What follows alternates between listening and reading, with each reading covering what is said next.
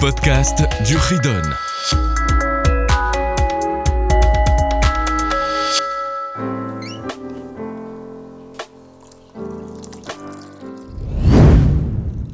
Bonjour les enfants, nous voilà pour le chapitre 202. Retzicha, le meurtre. Tuer. Il y a ici 3 mitzvot, 3 commandements. Le premier, 482.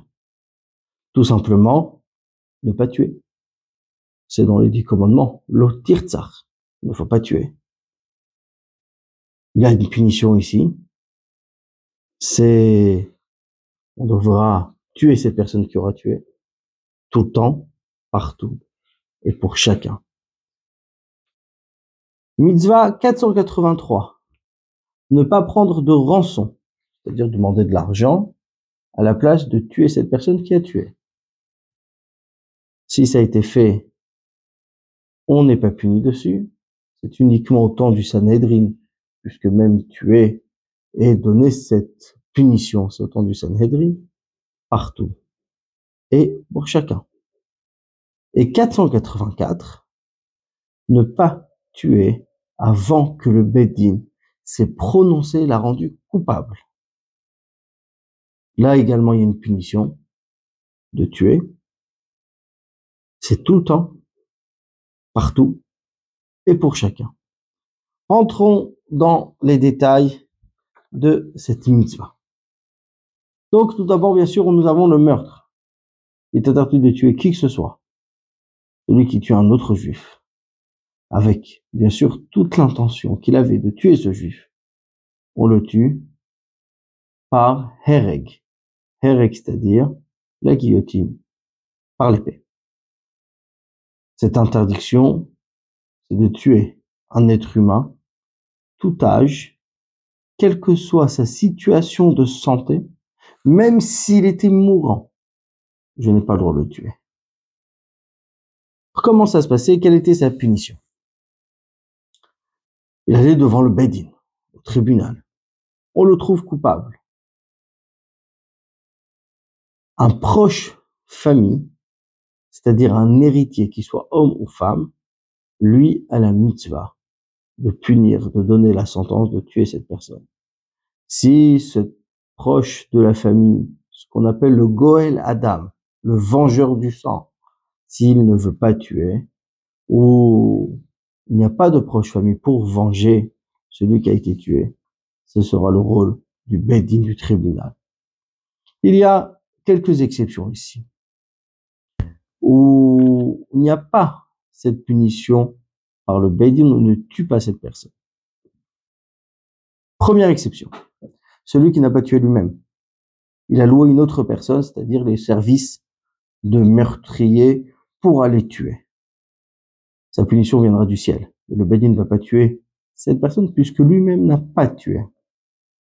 Par contre, le Beit Din pouvait décider de le faire si ça se reproduisait, mais c'était une punition particulière pour une personne particulière.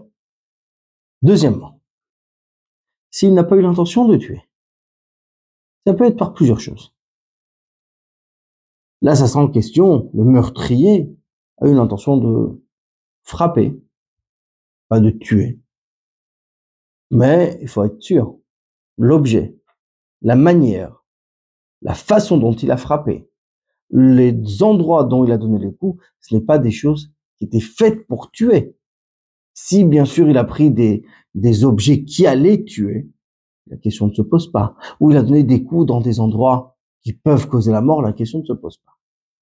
Mais, s'il n'était pas censé mourir par les coups, par la manière qu'il a reçu les coups, à ce moment-là, il n'est pas coupable de la peine de mort. Également, s'il avait l'intention de tuer quelqu'un, il a tué quelqu'un d'autre à la place. Donc, il y a eu une erreur de cible. Alors, c'est-à-dire, il y a l'idée de tuer une personne précisément et directement. Si cette mort a été causée de manière détournée. Par exemple, personne a été tombée dans un trou, Il enlève l'échelle. À cause de ça, elle est morte. Même si c'est lui-même qui a jeté cette personne dans le trou. Mais en jetant le trou, il l'a pas tué. Il l'a peut-être blessé, il l'a tué. En retirant l'échelle, il ne l'a pas tué directement. Il n'est pas coupable de la peine de mort. Autre point, ne pas prendre deux rançons, c'est-à-dire de l'argent du meurtrier, de l'assassin. Il veut se faire pardonner, il préfère payer qu'être tué. Mais ce n'est pas comme ça que ça marche. Ils ne peuvent pas, le Beit Din ne peut pas décider quoi faire avec cet assassin, avec ce meurtrier. Il a quand même tué. Son argent, aujourd'hui, ne sert plus à rien. La vie de l'homme appartient à Dieu. Et Hachem a demandé de ne pas acquitter cette personne par de l'argent, mais le tuer. Mais bien sûr, ça doit être mis au point et faire le point avec le tribunal. Donc, il ira devant le tribunal. Le tribunal le jugera. Et si le tribunal est jugé coupable, il y aura ce qu'on appelle mitat Beit Din, la mort du tribunal. C'est le Beit Din qui tranchera, puisque, encore une fois, ce sont des règles qu'Hachem a mis en place, puisque la vie d'autrui est importante et très chère aux yeux d'Hachem. Et Hachem nous dit qu'est-ce qu'il faut faire dans des cas similaires. Chapitre 202, deuxième niveau, nous voilà pour les quelques alachot en plus. Alors, un cas spécifique, pour le meurtrier toujours. Il jette une pierre sur un mur, pour que la pierre rebondisse, atterrisse sur une personne qu'il a envie de tuer. Ça s'appelle une mort directe, puisque quand il jette cette pierre, c'est pour qu'elle tombe sur cette personne et que cette personne meure. Donc il est coupable. Plusieurs personnes qui ont tué, qui ont frappé une personne jusqu'à ce qu'il est mort. Mais on ne sait pas quel coup l'a tué réellement. Ils étaient plusieurs autour. On ne va pas tuer les 10 personnes qui ont frappé. Donc, on ne peut pas les rendre coupables. Un assassin, on sait qui l'a tué. On sait que c'est lui. Mais on ne peut pas le condamner. Pourquoi ? Parce que ces condamnations se faisaient avec deux témoins. Et de manière très précise. Il fallait d'ailleurs que les deux témoins se voient l'un l'autre quand ils ont vu cette action. Mais là, deux témoins vont témoigner l'action, mais ne se sont pas vus, par exemple. Ils ne se voyaient pas l'un l'autre. Ils étaient sur deux angles différents. Le Bédi ne peut pas le rendre coupable.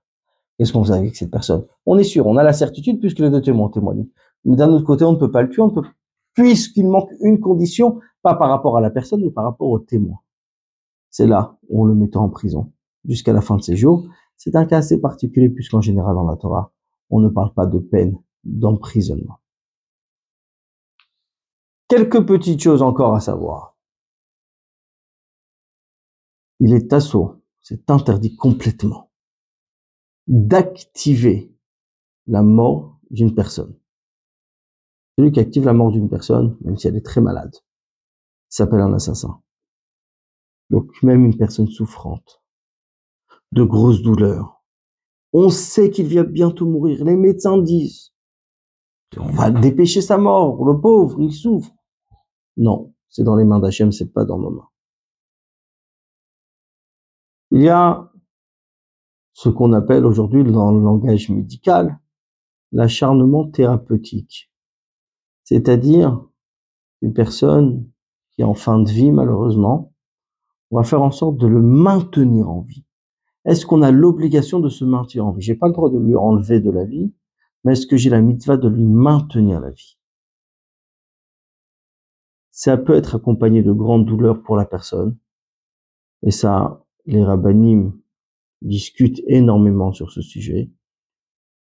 Si malheureusement le problème se pose, il faut poser la question à un rave compétent et lui tranchera si le maintien de vie ici est nécessaire ou pas.